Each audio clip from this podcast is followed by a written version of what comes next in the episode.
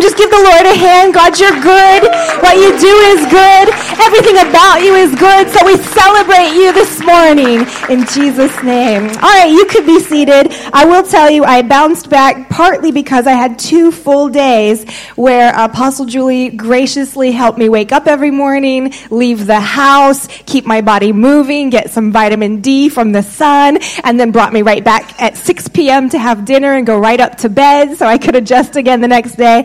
And I woke up on Friday morning a brand new person. I was like, taste and see, the Lord is good. uh, and then this morning when I woke up to this weather, y'all, this weather is so good. I actually in the middle of the night because um, I'm used to air conditioning. Y'all call it aircon. I'm used to aircon. So um, in the so I've been having the aircon on because it was a little warm here, uh, just like back home. But in the middle of the night when I went up, when it when I realized it was so nice outside, I turned off the aircon, opened the window, and I was like, "This is a dream come true. I am on vacation for the next eight hours." So so it's been a wonderful time. Um, I want to really I, I really prayed about what God wanted to say to Forever House and so I'm excited about the message for Forever House, which when I hope you understand, it's a message corporately and a message individually. And so when you come together as a corporate body, you know, quantum physics now helps us understand that every time a people group comes together, so today this people group is here, there may be members of your church who are not here today.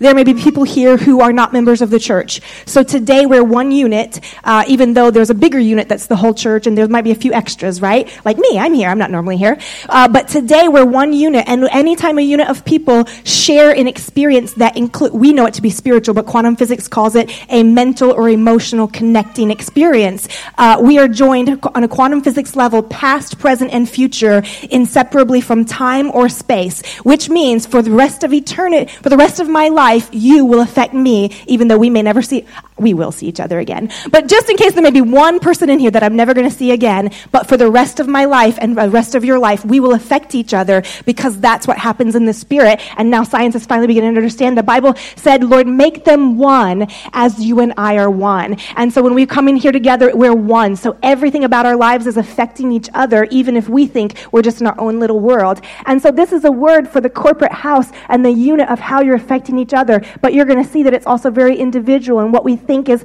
personal and what we think is individual is never. Never really. It's never just our battle. It's never just our victory. It's always both individual and corporate. But to get started, first, I'd like, if y'all don't mind, I'd like to minister to Pastors Brad and Sarah. Could I do that? And so I'm sure they'll have a, a way to record. Um, it's, I, I feel like family. I knew I would feel like family because I met Pastors Brad and Sarah about four years ago, maybe, roughly four, in, in 2015.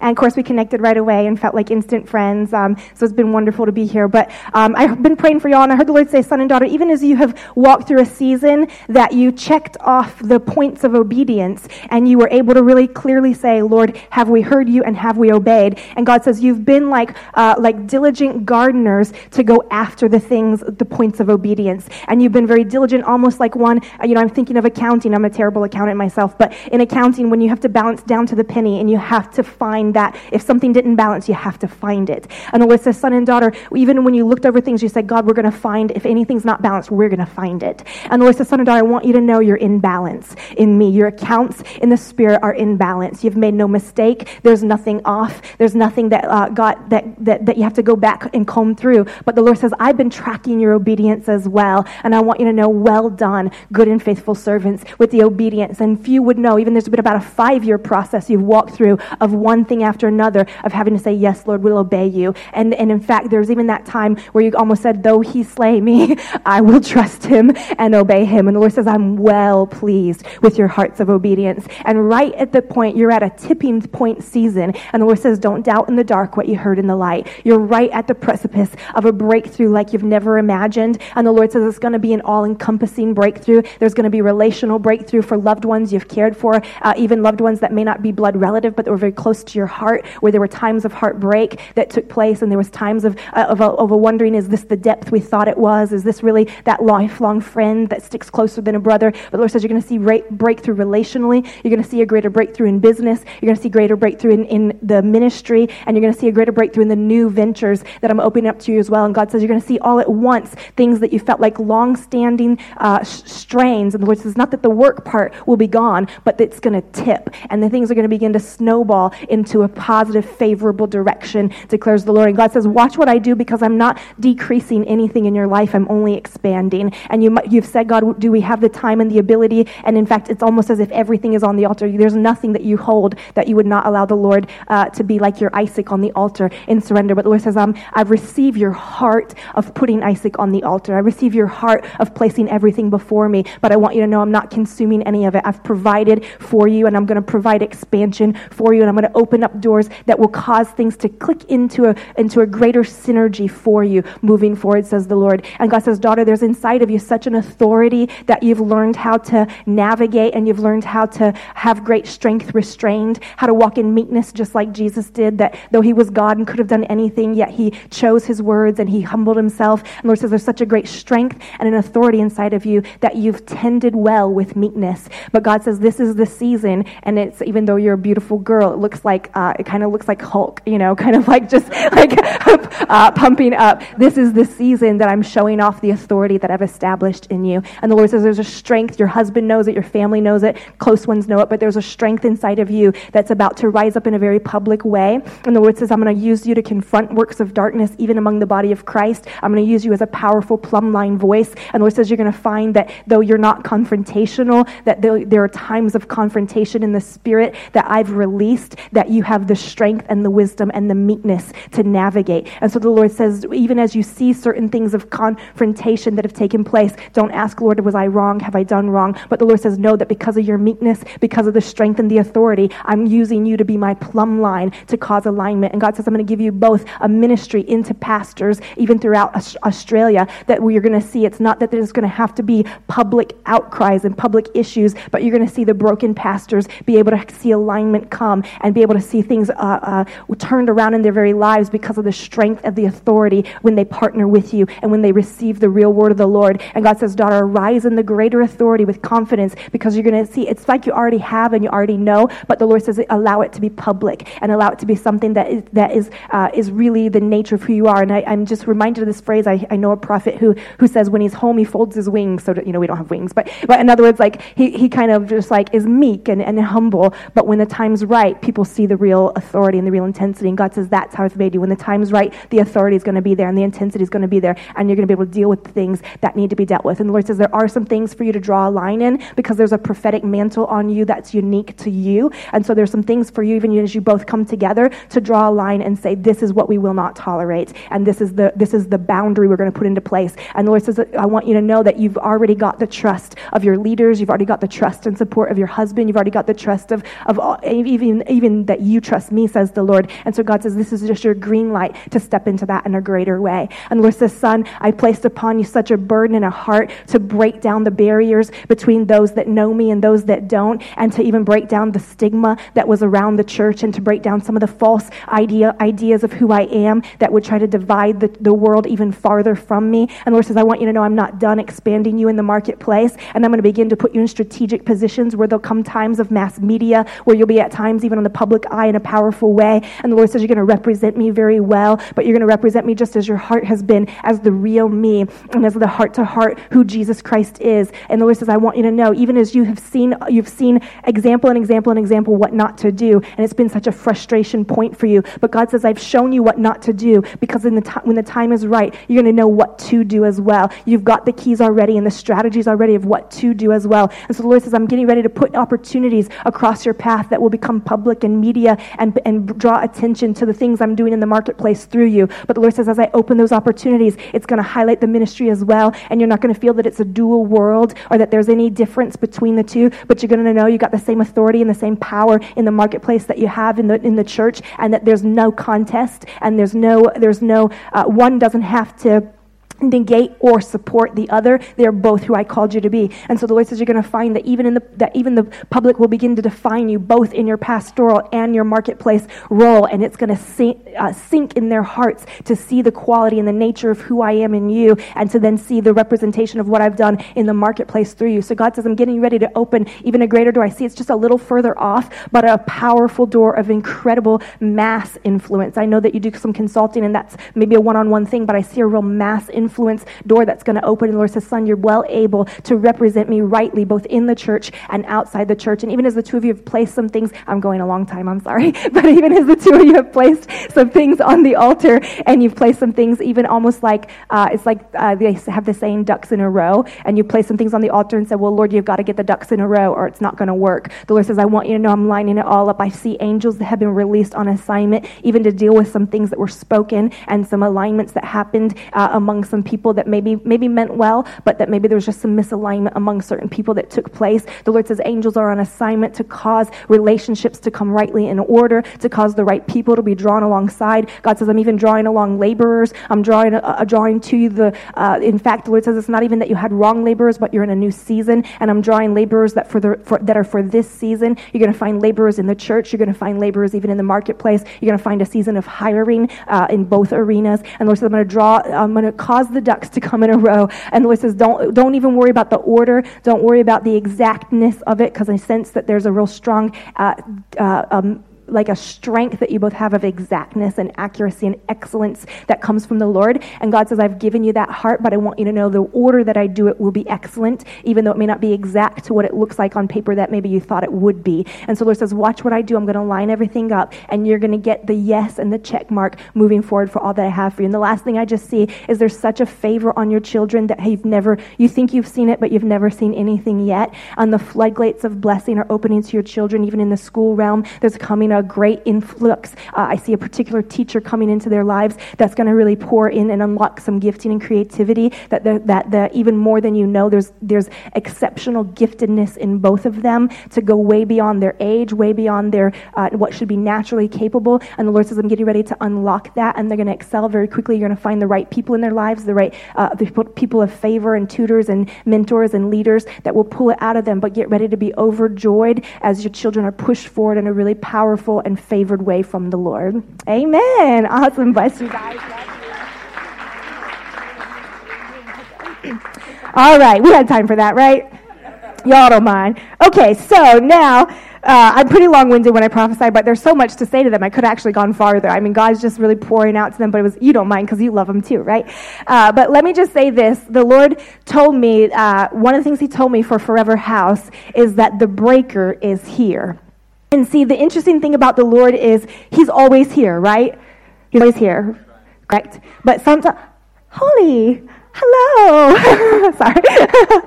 Uh, yeah so one but one thing about the lord is when he's here he shows up in what we need at the time. He shows up in some demonstration of who he is. When, when there was god in the earth before he sent jesus he came through the prophets. And then at a time jesus came we needed jesus. When jesus left he sent the holy spirit. The holy spirit is all the things that we need at the time that we need them. So when god says that he's showing up in a certain way it's not that he wasn't here before he was here but he's saying I'm changing my hat for a minute. You need something different. And I'm showing up the way you need me to show up right now. And so the Lord told me that the breaker is here. And it comes out of the scripture, Micah 2 12 through 13, which says, I will surely gather all of you, Jacob. This is the, the house of the Lord. And I will surely bring together the remnant of Israel. Well, let me re- read this. I will surely gather all of you, forever house. I will surely bring together the remnant of forever house. I will bring them together like sheep in a pen, like a flock in its pasture. The place will throng with the people that's a fancy way of saying it's going to burst at the seams.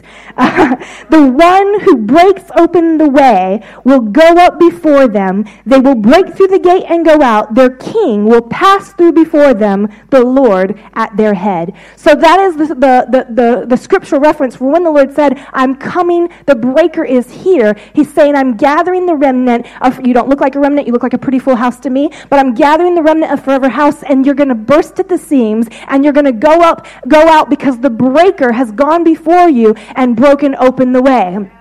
So, why do you think we need the breaker? Why didn't he come as the shepherd right today? Like, why didn't he tell me he's here as the comforter? Why didn't he tell me he's here even as the, the mighty warrior? He's always the mighty warrior, right? Or why didn't he tell me he's here as the, the great savior? Or here as the lover of our souls? Here's the breaker.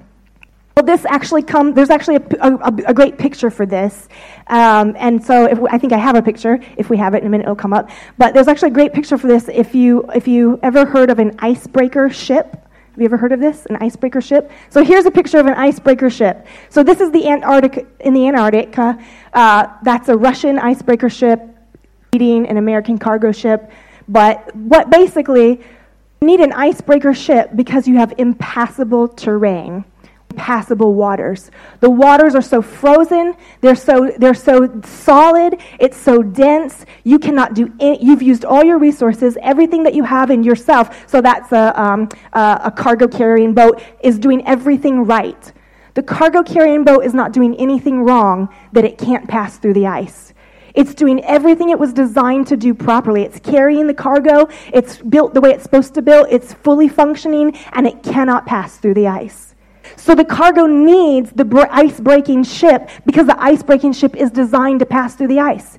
As Forever House, you're doing everything God designed you to do. You are, there's no deformity. You, it's like the song, you are all fair, my loved one. You're right. There's no fault in you. Everything God designed you to do, you are doing. And yet you've reached an impassable waters, an impassable terrain where you've done everything you know how to do. You have every, used every resource that was uh, the God given nature and DNA of who you are. And somehow, how are you going to get to the other side? Breaker has shown up. The breaker is here. And so, if you really look at this picture, I love this. It's a perfect picture because the, if you were on that cargo ship, if you look in front of you, you guys ever been on a boat? Yeah, so I, I, cruise. My husband and I cruise every year. Uh, we our goal is to cruise twice a year, but we cruise a two week cruise every year. But we want to like. There's so much of the world to see. You just can't see it all in your lifetime. So, uh, but we do this two week cruise every year, and we just did the Panama Canal, which was really uh, kind of you know one of those once in a lifetime things. It's once in a lifetime because it's awesome and epic, but also because you'd be bored if you did it a second time. So it's totally once in a lifetime. Uh, so we did the Panama Canal. It was a two week cruise, and but it only took a day to go through the Panama Canal. Canal. And um, so the interesting thing is when you're going through the Panama Canal, you're surrounded completely by land, and there's these systems, lock systems in front of you. And so if you go out to the front of the boat, and we were we got lucky, uh, well it was the Lord, uh, because the boat was packed, six to eight people deep at all the viewing points. Like you're like this, like you know, trying to see, right? But I, I, I had to go to the restroom. So, so Jermaine was sitting there, and I go down to go to the restroom. I see this little sign, and I just love it. It's like a little paper sign that says "Bow this way." I go, really? You know?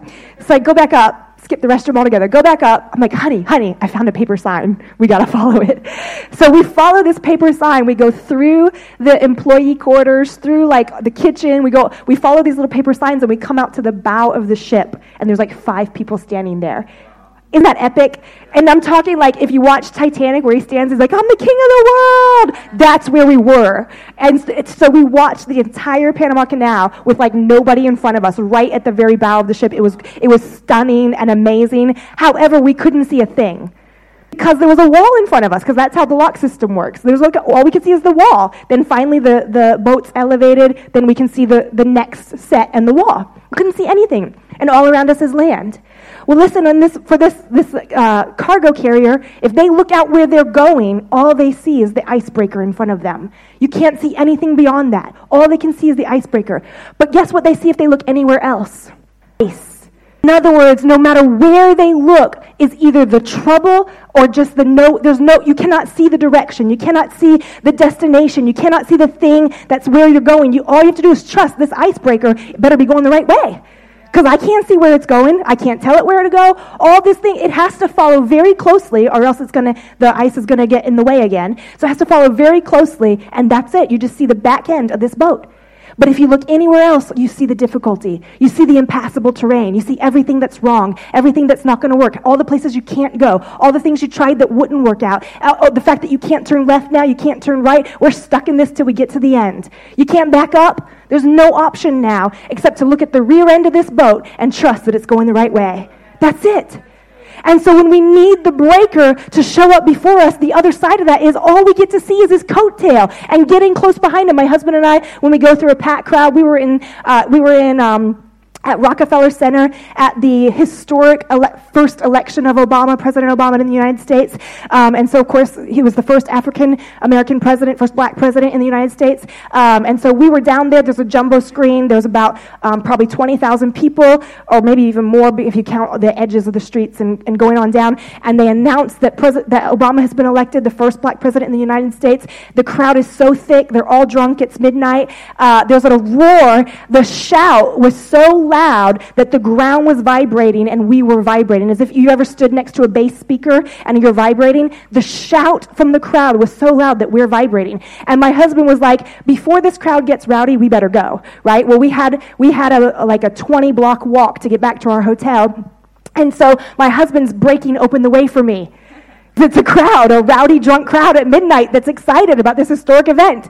And so let me tell you what it was like. I was holding his shirt like this and he was and i'm like i can't see anything. I'm just holding tight. And he wants to make sure he, he doesn't want to lose me because people i mean it turned into like it was like a mosh pit. It was such a mess. It was dangerous. Somebody could have died. Okay but it was awesome for them. They were having fun. But for us we were like let's get out of here.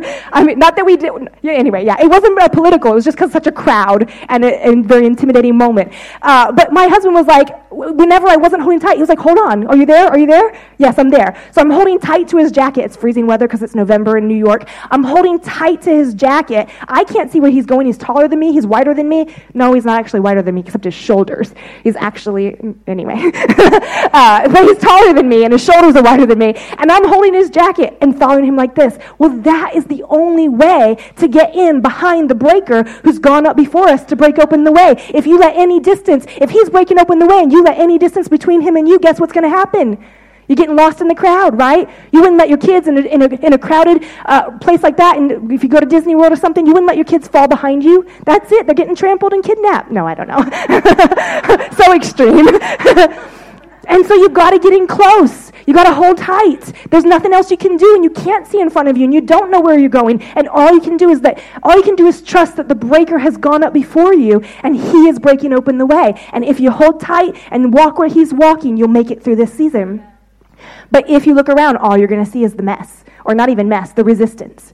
So here's a key, and, and I'm, I'm, I'm developing actually a book on this. I've been speaking this, uh, I'm not going to teach the whole thing to you, but, uh, but the key is you have to let go, you have to leave behind any idea that things are what they used to be, or that things are what they look like have to leave that idea behind. The only way to move forward with the breaker when he goes before you is to let go of the idea that what I see is what's real. I'm looking out, I see this ice, I know I'm going to die here today, right? No, no, because you're behind the breaker and he's moving you forward, breaking open the way. So this is something, uh, there's something I've been really studying. I'm actually writing my next book on it. Um, and it's this concept called siege mentality. And I'll tell you, I'm not going to teach the whole thing because, uh, well, because you'd just get exhausted, I think, if I did. Uh, but also because I'm writing the book, so you can buy the book in about a year. so, but, um, uh, shameless plug. but, um, so here's the thing I'll tell you a story to help you understand. I had a friend in college. Am I talking too fast? All right. I had a friend in college who, uh, so when I was in college, I went to college at 18, like I guess most Americans do. I'm guessing you all do too. I was about 18 when I went to college. Um, I graduated my two year college when I was 21 because I liked it so much. I did, I went full time, spring, summer, fall, all the semesters and tried to stay as long as I could, but then, but then, you know, they kicked me out but um, but so so when I was in college, I um, in the U.S. we pay for our college outright unless you get a student loan. I understood student loans and was smart enough. At least my dad was smart enough to tell me not in his watch would I ever get a student loan. Um, and so in order to afford college, I was one of six kids, so it was on me. So in order to afford college, I had I, my goal was to um, get scholarships, and it worked. So what I had to do was keep a high GPA so that I, every semester I'd get a new scholarship to pay for the next semester. So so that's how I paid for college was by keeping my grades real high. And so um, it wasn't because I was necessarily even that smart. It's because if you know what to do, you can get good grades, right? So I would have meetings with my professors before the semester started every semester. What are you looking for? What's your style? What's you know? I sat on the front row. I spent extra time talking. I asked a lot of questions. I was total teacher's pet, and it worked. I had an above 4.0 average GPA, um, so it worked great. Well, my friend in college, she was my coworker. Uh, her name was Gina, and Gina uh, Gina was much older than me. Gina had lived in what we call upstate New York, that's anywhere other than the city. Uh, but she had lived in a real country, uh, traditional town, and um, she was easily twice my age, maybe more, but She uh, married young and had, had her daughter, and then it turned out her husband, who was very prominent, her husband was one of the major influencers of his town and probably one of the wealthiest men in his town, um, and her husband was very abusive. And so on a regular basis, she was in the emergency room with broken bones and uh, fighting for her life. And so she, at first she was hiding it, but it's really hard to hide that level of abuse. And so she started reaching out to her family and to her church and different ones. And the feedback that she got was, well, don't you think you're lucky to be married to the most influential man in, in this city? And don't you think, aren't you grateful that you have, a, you have a roof over your head? You live in that nice big house and you never have to worry about anything and you've got a maid. And, and, and so the truth is, she got no support where she needed support to get out of that situation. Uh, so when the violence turned on her daughter, she made the life saving decision to leave in the middle of the night, pack a little overnight bag with her daughter, and she went from New York. And if you, if you know the geographics of the U.S., she got in the car and left New York and drove all the way to LA. So that was a long drive, like about five days. Uh, and, and, and she found in LA the women's liberation movement. So anything, if you know anything about that, let me just summarize it as, if I can say this in church, she didn't shave, okay? That was the, that everything you can think of in women's rights, that was her.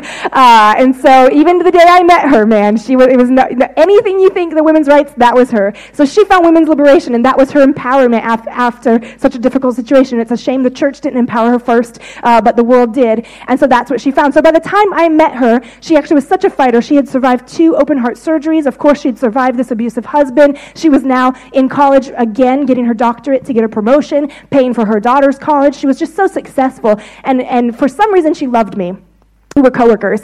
And so she kind of took me under her wing and she's like, I'm going to mentor you. Well, I have a strong biblical upbringing, so she didn't effectively mentor me in everything that she believed. Uh, but, but she really loved me. So I came in one day and she knew I had been nervous about my paper uh, that, that day about a grade I was going to get on my paper. And she said, How'd you do? And I said, Well, I got a B. Well, I had never had a B on anything. So, so she was like, What?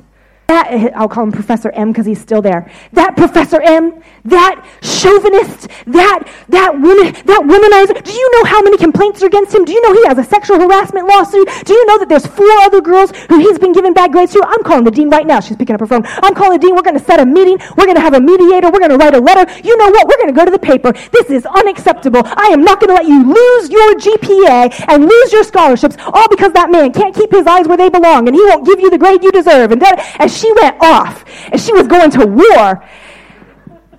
And she was so intense that I was too afraid to tell her the truth. The truth was, I wrote that paper 20 minutes before class. This was the days before autocorrect.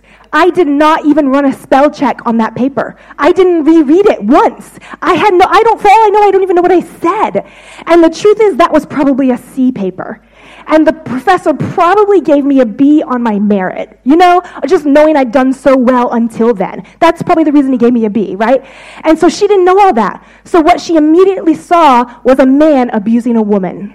See that? That's all she saw immediately. Here's the thing that's something, there's actually a term for this. It's called a siege mentality. A siege mentality is a collective, it's individual and collective, but it's a state of mind where after something bad has happened, and especially repeatedly, it usually ends up being the small things, but after something repeatedly has happened over and over again, it becomes all that you can see. So even when it's not happening, you see it happening. Listen, it would have never once crossed my mind to think that that man was mistreating me because I was a woman. I don't think anyone has ever mistreated me because I was a woman. If they did, it went over my head because it's not my paradigm. You know what I'm saying? I grew up in it. I'm, I'm only 35. Our parents did a good job. So, uh, so it never crossed my mind to think, oh, they did that to me because I was a woman. That, but that's the first thing that crossed her mind, and that's what's called a siege mentality. And so here's what happens when we experience one thing after another, after another, after another, then all we see is that thing. And we have to break past. So when we see ice on every side, you can't see the breaker going before you breaking open the way because all you've seen all this time is the impassable ice that you couldn't get past. So we've got to break the siege mentality. I'm going to read you the definition of siege mentality. It is a feeling of victimization or defensiveness. It is a state of mind where people believe themselves attacked, oppressed, or isolated in the face of the negative intentions of the rest of the world. It is both a group phenomena and the emotions and thoughts of individuals. It, is, it results in being overly fearful of surrounding people and being uh, intractably defensive. In other words, I don't know what it's like here, but in the US, the church has a siege mentality. The church believes, accurately, but believes the world is against them. Is it true that the world is against God? In a way, it's true. There's, there's, there are things that are true about that. But when you believe the world is against me, you live not according to the cross of Christ. Because I am here to break, make, to give Jesus his inheritance, which is the nations. I am here to go into all the earth and disciple all nations, baptizing them. I'm here to cause the kingdoms of this world to become the kingdoms of our Lord. So rather than believing the world is against me as a church, I've got to believe I'm here for you. You need me. You're desperate. You're desperate.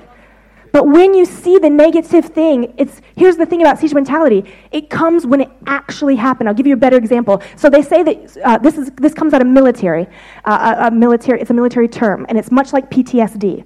The difference is PTSD, if you uh, if you know, happens when one major awful thing can cause PTSD.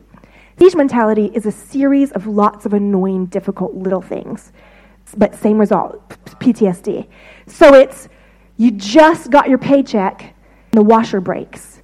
You just fixed the washer, the kids need new, new equipment for band. You just afforded new equipment last paycheck, this paycheck, the car breaks down. You just paid for the car this paycheck, next paycheck, now you got a, this crazy, outrageous electric bill you weren't expecting because something was broken. You just paid your electric bill and your spouse gets laid off. Spouse just got their job again, and now you've got to make this, uh, this payment on something. You see what's happening? Little by little, it's a slow drip that wears away your resolve that says the bad things just keep happening. It's one thing after another, after another, after another, after another. And this is a diagnosable disease, siege mentality, that any of us can get when one thing after another, after another, after another happens. When all we can see is the frozen tundra. All we can see is the difficulty, the impassable things that are in front of us. And so, they, um, there's two main keys to break a siege mentality. Now I'm just going to summarize them for you. Thank you. Good, good. so they study this out in cultures. And, and so, for example, it's believed that Kim Jong un intentionally keeps North Koreans under a siege mentality as we speak.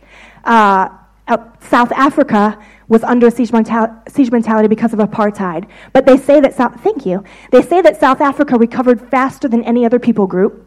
And so they studied why did, uh, why did racism in South Africa recover so, so, why did South Africans recover so quickly from racism, segregation, and all that? The U.S. is taking a very, very, very long time to recover from these issues. Uh, and for South Africa, it was less than a generation. After apartheid, in less than one generation, uh, the vast majority of racial tension was healed. And so, what they actually did is social sociologists went in and studied why. Why is this? How is it possible they recovered so well? And so, they found two things that can, two major contributing factors. There are several, but two major contributing factors. One, that they got rid of the symbols of their trauma and two, that they changed how they connected to each other. So I'm going to summarize it for you because, because in the United States, we have a saying, so I don't know about y'all's, I should have researched a little to know some of y'all's, but in the United States, we have a saying, never forget. And if you say the phrase never forget in the United States, everyone older than 20, 25 years old thinks one specific thing. They think September 11th, 2001, the attack on the World Trade Center and the, and the Pentagon.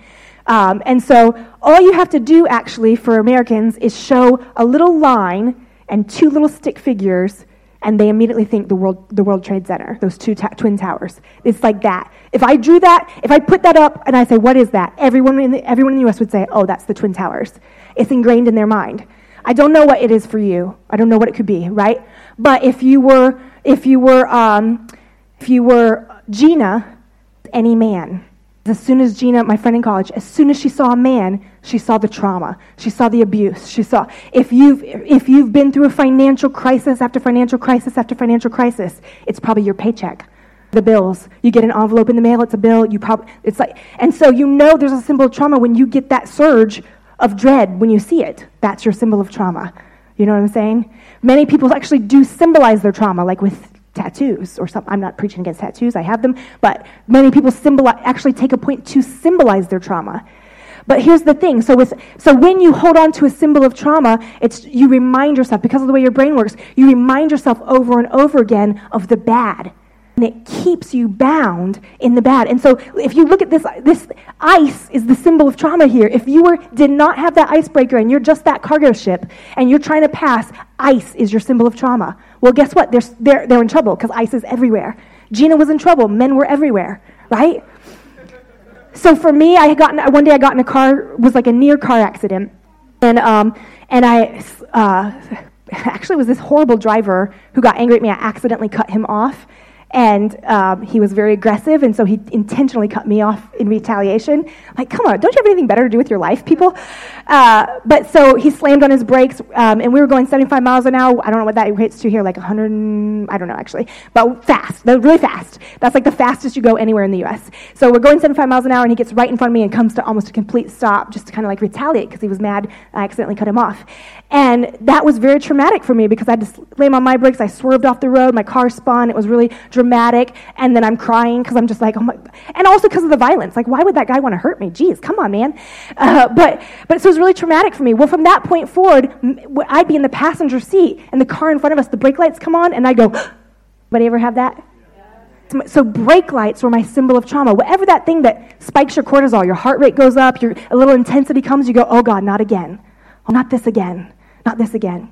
So here's the key if you're going to get in behind the breaker and he's going to break open the way, you have to discipline yourself to say, This is not what it looks like. That brake light is not my life in danger. That man is not mistreating me because I'm a woman. That's whatever that symbol is, it is not what it looks like. You're, you cannot get away from the world. You cannot get away from reality. You can't get away from bills. You can't get away from people. You can't get away from any, you can't get away from whatever it is, but you have to look at it and know this is not that thing.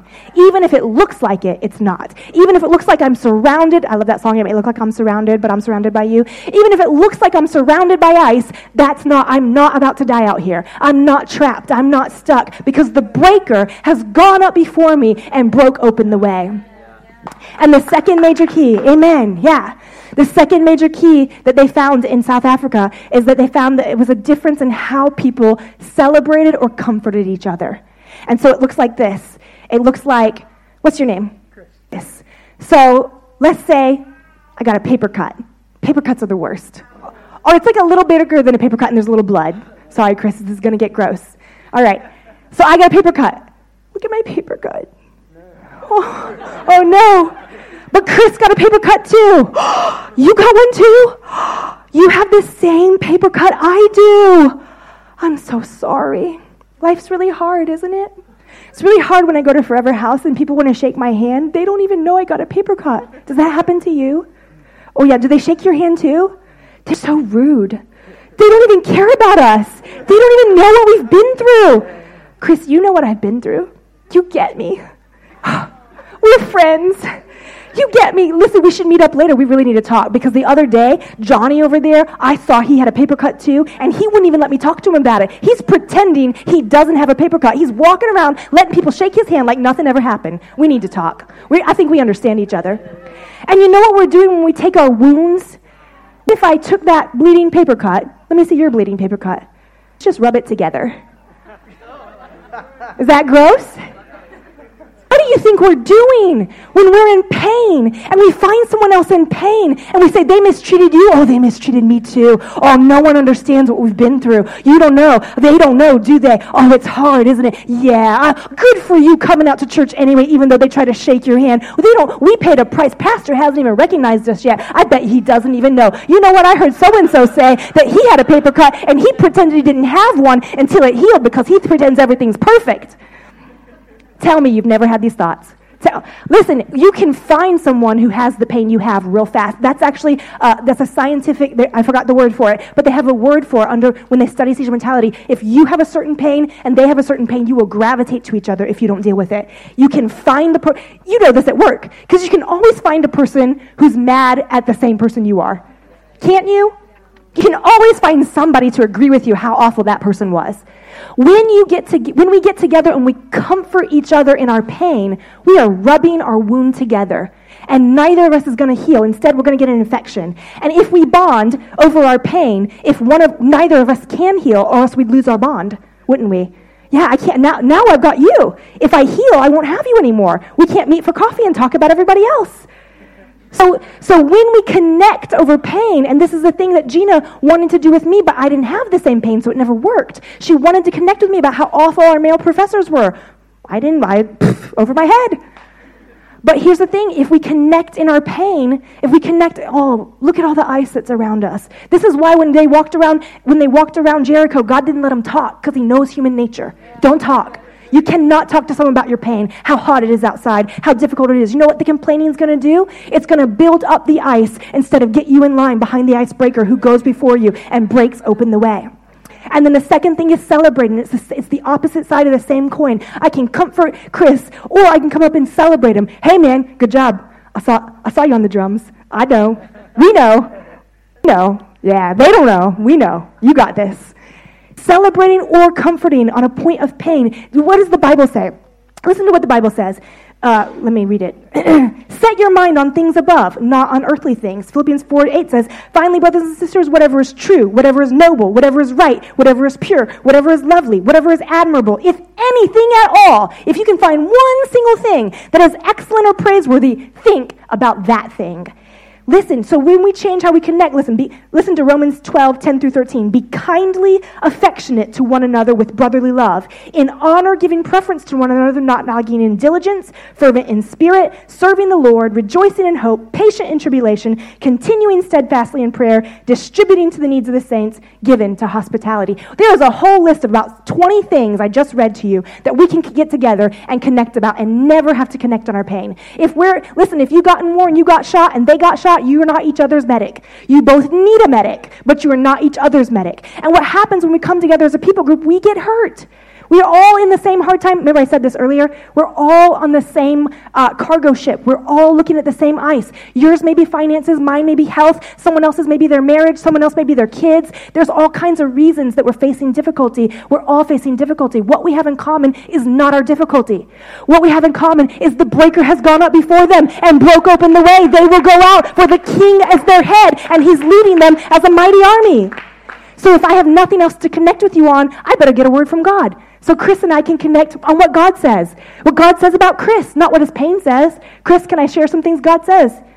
Chris, are you, can I minister to you now? Actually, I'm like, I meant literally. yeah. The Lord says, Son, I've been giving you a vision in this season about the man I've called you to be that has, in some ways, intimidated you because you felt like that must be a fairy tale. That must be someone else that God's talking about. And the Lord says, Son, I want you to know I'm talking about you. I'm showing you examples of who I've called you to be. I'm putting a dream inside of you right now where you're admiring certain men and certain systems and certain things that take place, not because there's a wrong thing in you, but because there's a right thing in you. And I've have begun to strike the tuning fork of the men that you admire, that it would stir your heart, that it would cause you to rise up in that authority, rise up in that expectation, rise up knowing this is really who I'm called to be. And the Lord says, You've not touched the tip of the iceberg of the greatness that's on the inside of you. So the Lord says, Yes, there's going to be a little bit of a letting go of some stability, but there's coming a great effectual door open before you to take that step into the thing that's in your heart, to see my hand move mightily on your behalf. And the Lord says, Encompassed in all all of that new direction. It's not even that new, but it's an expansion. The Lord says, encompassed in all of the expanding that I'm doing is a, the greater outpouring of that gifting inside of you to go into the marketplace. And the Lord says, there's also a greater stirring of the pastoral heart inside of you to love and shepherd and care. And is also a greater stirring of the man who's called as a husband and a father and a family man. And the Lord says, I want you to know it's not any, meeny, miny, mo. It's all four. All four the, the I feel like it's definitely three, but maybe even a fourth vision in your heart part, an area of life that you said, which one do I expand? Which one do I focus on? And the Lord says, Son, as you go forward, I'm going to line them all up, and it's all the above. Yes and amen. My promises to you are true, and I'm going to fulfill them and cause them to come to pass, says the Lord. Amen. So, what we got to do is get together and connect with each other on what God says and get together and celebrate what God says. So the first thing is we got to smash the smash the get rid of the symbols. Let me say this about symbols of trauma, and then the second thing is change how we we connect. Um, I'll talk to you for a minute about idols, because none of us good Christians have any idols.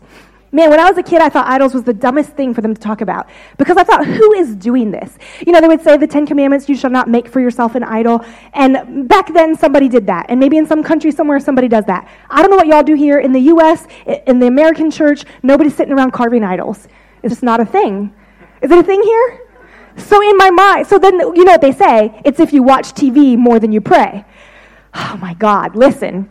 I pray without ceasing in the spirit, but listen, I cannot discipline myself. If I watch two hours of TV, then I have to go, oh, now I'm not saved if I don't go pray for two hours. No, that's not God. I'm sorry. That's just not, I'm not saying that couldn't be an idol, but I'm just saying that doesn't, that doesn't satisfy it for me. Until I finally uh, read this book, actually by Pastor Robert Gay, uh, one of our CI pastors in the States. Um, and it's called, uh, what's it called? Next Level. Uh, but it's a book that kind of breaks down all the Ten Commandments. And he began to talk about what idol worship really is. And you understand idol worship.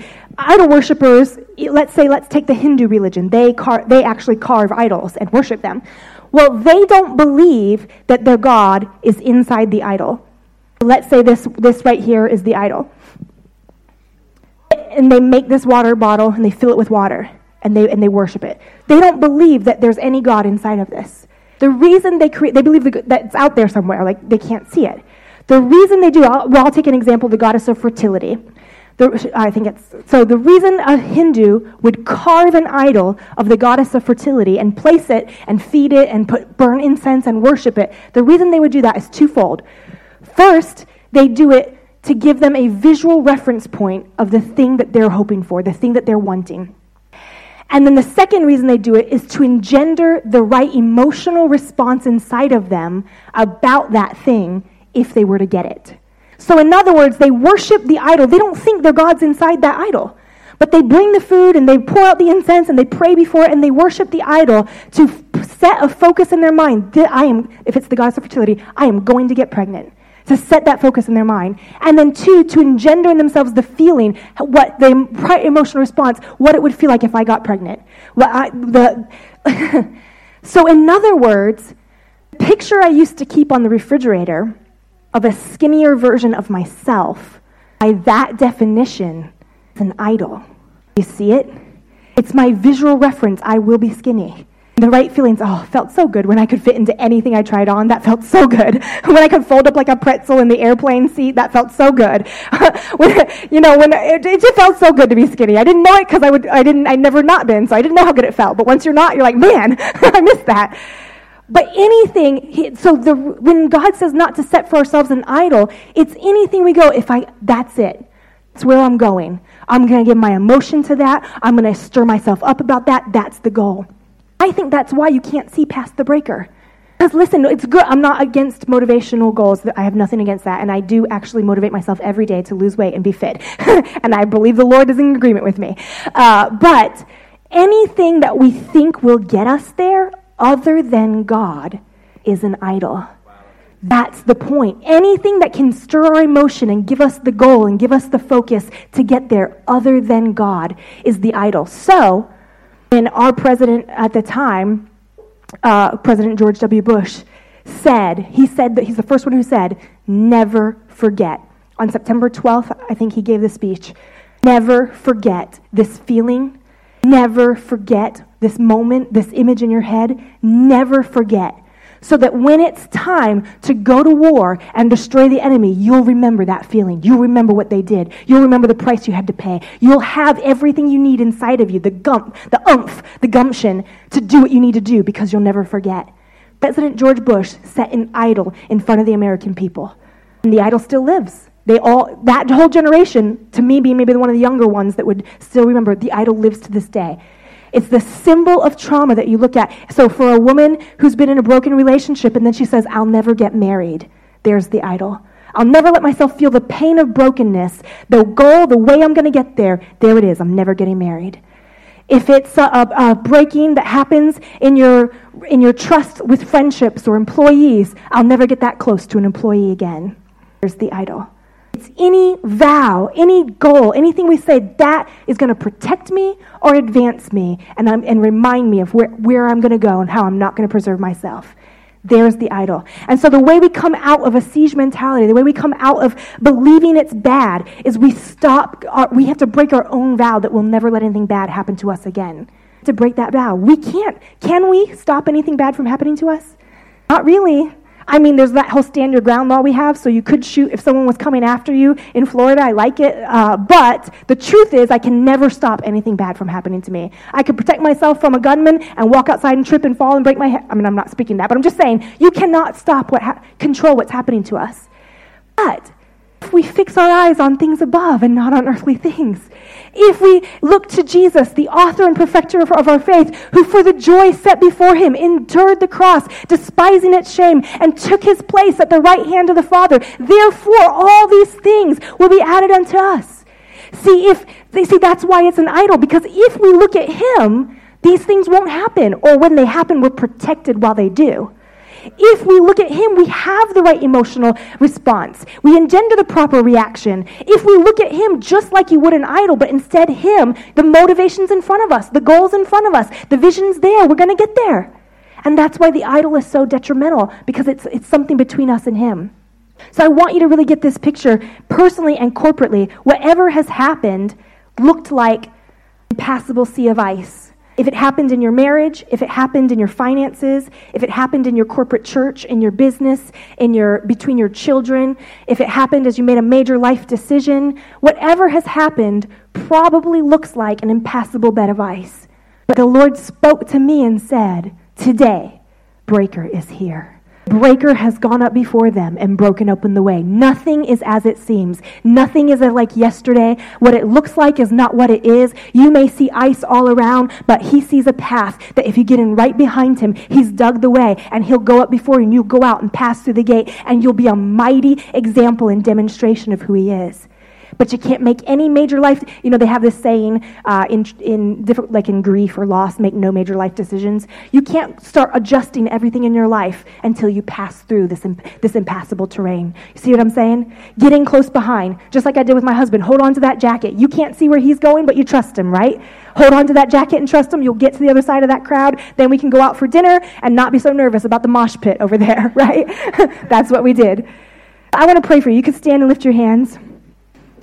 Father, I thank you that your heart is to break open the way. Your heart, God, you don't, you don't promise that we'll never face a trial. In fact, you promise we will face trials. You promise we will see this impassable terrain. We will see the difficulty. And yet, Lord, you promise that though we walk through the valley of the shadow of death, we will fear no evil, for you are with me. Lord, you promise that you will go up before us with a shout and break open the way. You promise that you have arisen and our enemies are scattered. Lord, your promises for us are rich Your promises are that we will go to the other side and see your plan and your purpose come to pass. Lord, your promise is that your word will go forth. It will not return void. It will accomplish that which you intended for it to accomplish. So Lord, right now I speak to every impassable terrain. I speak to every bed of ice. I speak to every difficult circumstance that is represented by each individual here and also that is represented corporately for Forever House. And Lord, now we speak to the ice. The Lord, the breaker, has gone up before us and he